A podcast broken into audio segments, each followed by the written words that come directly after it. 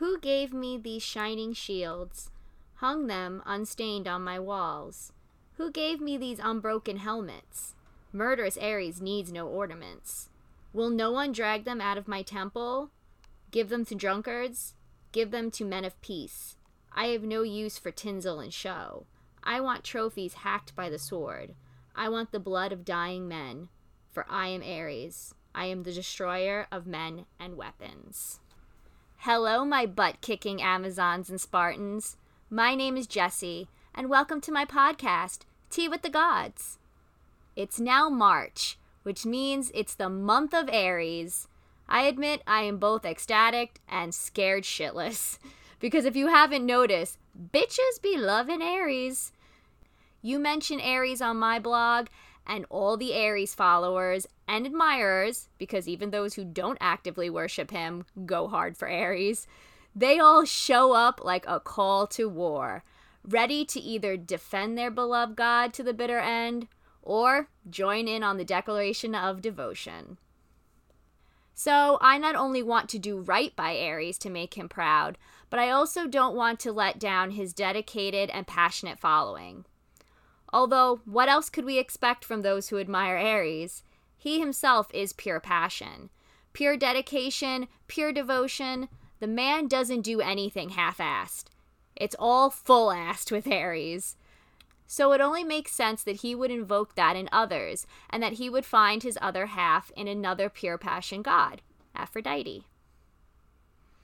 Okay, but I'm getting ahead of myself. Today's episode, I'm going to introduce you to the real Ares, not the antagonist modern media keeps replaying over and over again. I'm going to bust up some misconceptions and highlight some of the associations that are not well known in hopes that you will be able to see all of Ares as opposed to just the one part of him that keeps getting featured. All right, my fierce warriors, finish that cup of tea and meet me on the battlefield. It's time to punch some misconceptions in the teeth. All right, so let's just cut right to the chase. Ares never stood a chance. He was destined to play the role of a villain right from the beginning. Ares is most notably known as the god of war, and is associated primarily with bloodlust, rage, and violence. Throughout his mythology, Ares is often portrayed as a hothead who gets himself into battles and competitions that he can't win and doesn't win. He especially finds himself losing consistently to his sister Athena, who is also a god of war.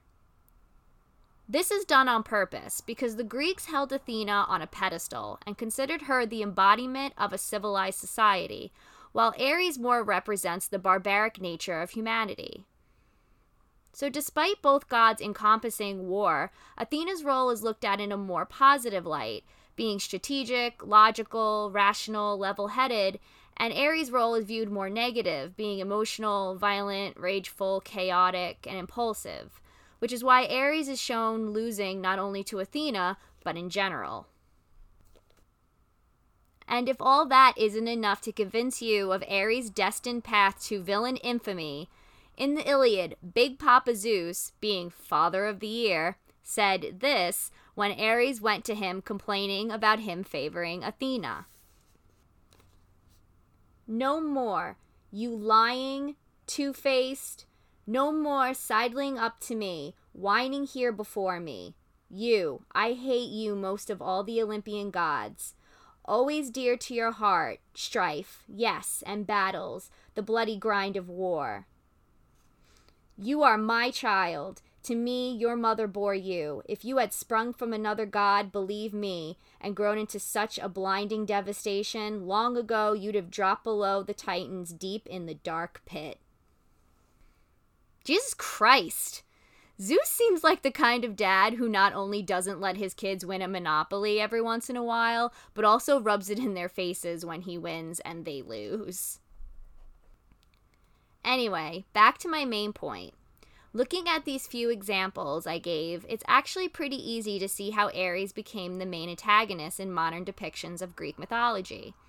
A lot of the characterizations given to him in modern media are based on those examples. Whether it's Percy Jackson, Wonder Woman, or the God of War video games, Ares is portrayed as a vile, angry, violent god who enjoys watching others suffer and is strongly disliked by the other gods. So, yeah, it may be frustrating, but it's important to acknowledge that it didn't come from nowhere, and we can't put all the blame on modern creators. The ancient Greeks didn't exactly package Ares in a way for future cultures to digest well especially as advancements in weaponry has caused our wars to become more and more devastating. Athena at least has other associations attached to her, such as wisdom and crafts. Ares, on the other hand, is cemented with war and bloodlust, leaving him to bear the burden. We associate all the atrocities of war to him, and that's why he never stood a chance. He was always going to end up the villain. But is Ares actually a villain? No. Honestly, nothing with the gods is ever that cut and dry. All of them are complex beings, including Ares, and he actually is the victim of the same things that I talked about with Zeus and Hephaestus. His mythic persona being mistaken for his real one, and his associations not translating well in the modern world. Although, while being in the same vein, Ares' situation is actually a bit different than Zeus and Hephaestus. For Zeus, we had to look past the mythology in order to see the real Zeus. And for Hephaestus, we had to reimagine new modern associations for him.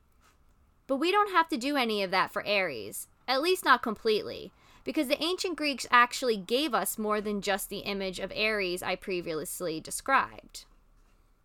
There is actually a lot more to him, even in his mythology, but it seems that much of the world would rather focus on the stabby, bloody bits. So, what other realms can we find Ares if he is not allocated to just war? I have a few to speak on, both traditional and modern interpretations.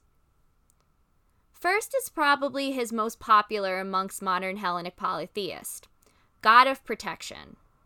Talk to any worshiper of Ares, and they will most likely mention Ares' protective nature and how his presence invokes a sense of safety and security. This especially applies to those who are survivors of sexual abuse. In his mythology, there are a few cases where Ares has come to the defense of rape victims, one being where he arrested a man who attempted to rape his mother, Hera, and my favorite from Ares' mythology is when he killed the son of Poseidon because he raped Ares' daughter. That myth alone really embodies all that Ares represents, in my opinion.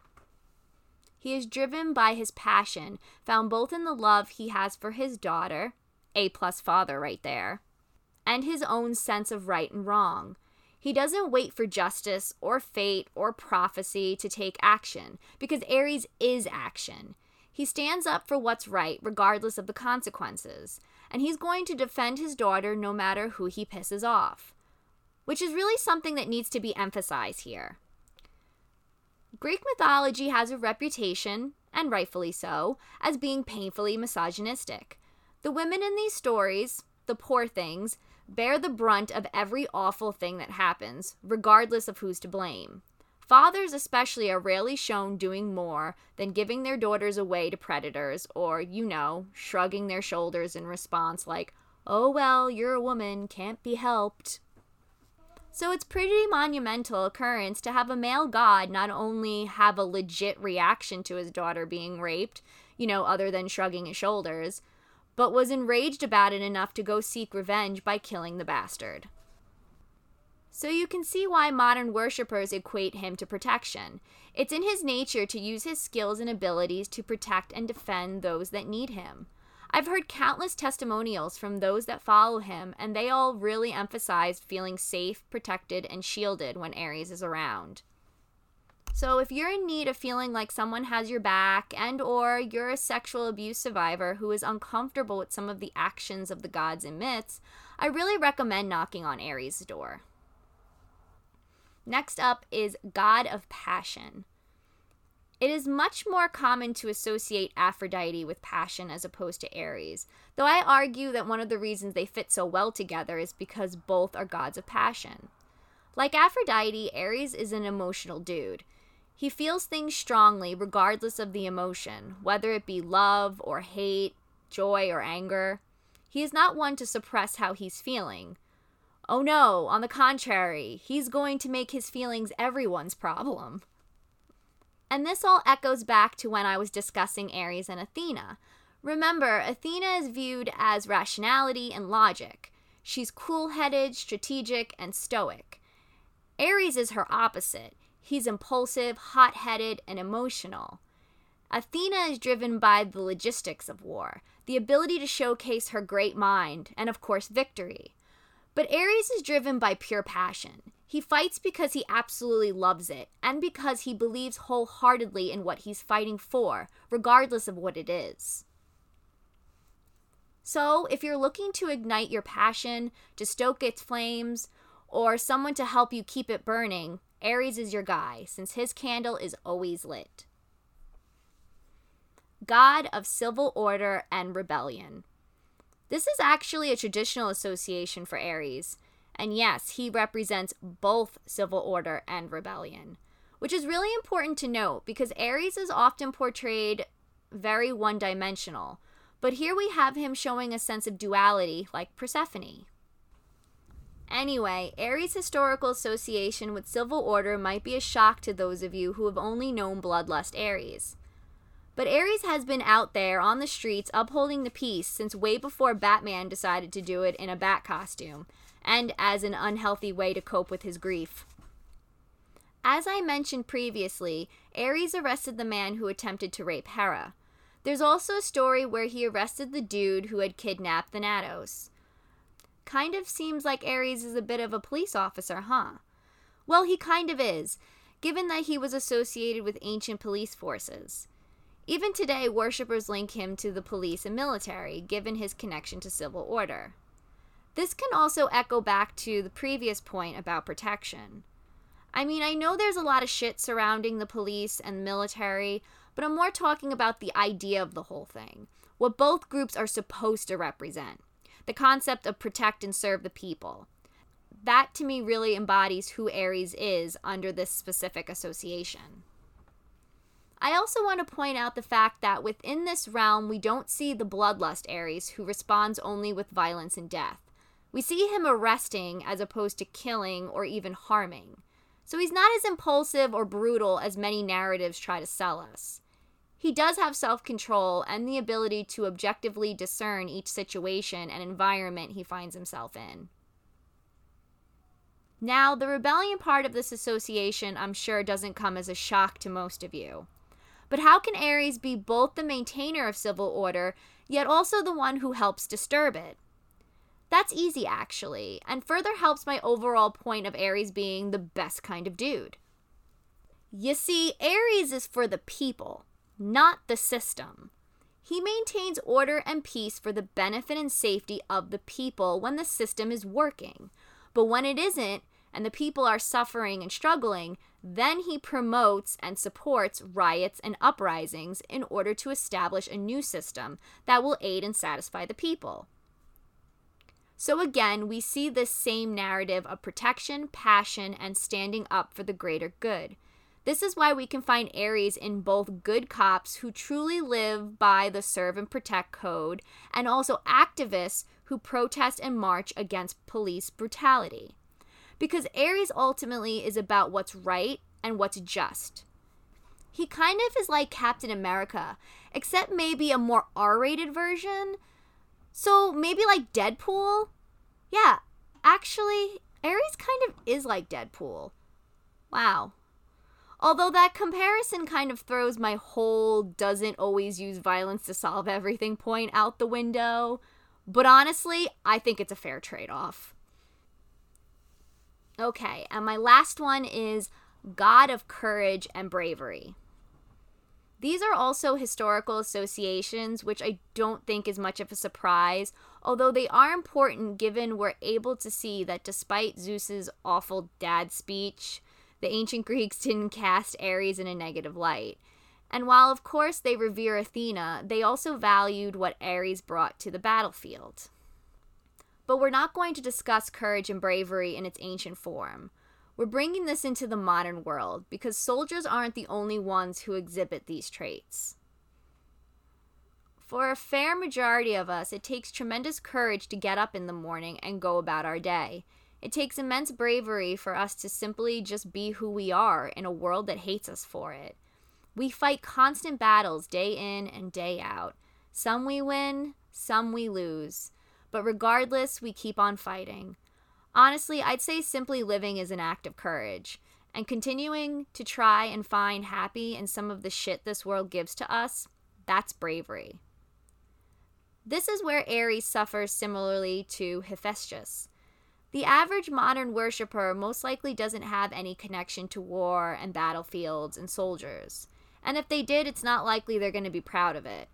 So a lot of people tend to dismiss Ares as just being about the soldier experience, when that's not at all accurate.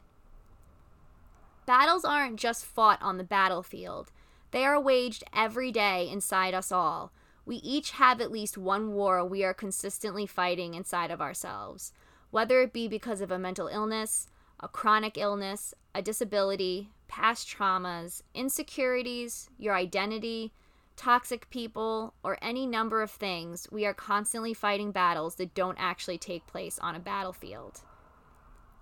But Ares doesn't care about the technicalities. A war is a war, a battle is a battle. A warrior is someone who is brave enough to face the fight and courageous enough to keep fighting. So, regardless of what you're up against, trust when I say to you that your battle is valid in the eyes of Ares. And as I have shown you throughout this entire episode, he is the protector of the people and the one who helps keep you going.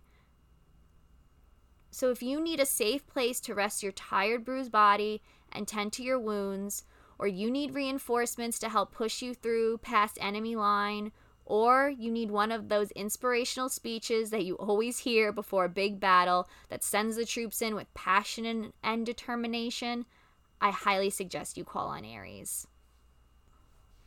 All right, my darlings, that about wraps up this tea discussion. I just want to thank everyone for being so understanding and patient with me while I worked on this episode. Seriously, it really meant a lot to me and helped me take pressure off myself. But I'm still very sorry this took so long, since I know so many of you were looking so forward to it. I really hope it was worth the wait. Of course, please let me know what you think by either commenting here or on any of my social media accounts. I'm the Pastel Priestess on Tumblr, Instagram, and YouTube, and Tea with the Gods on Twitter. Next week kind of works out beautifully because it's the end of March and moving into April, which is Aphrodite's month. So I'm going to do an episode on Ares and Aphrodite. I feel like it's going to be a lot of me just fangirling because they're my favorite divine couple, but I'm going to try and make it as educational as possible. So that's coming to you sometime next week. Thanks so much again for listening, loves, and until next time, may the gods be with you.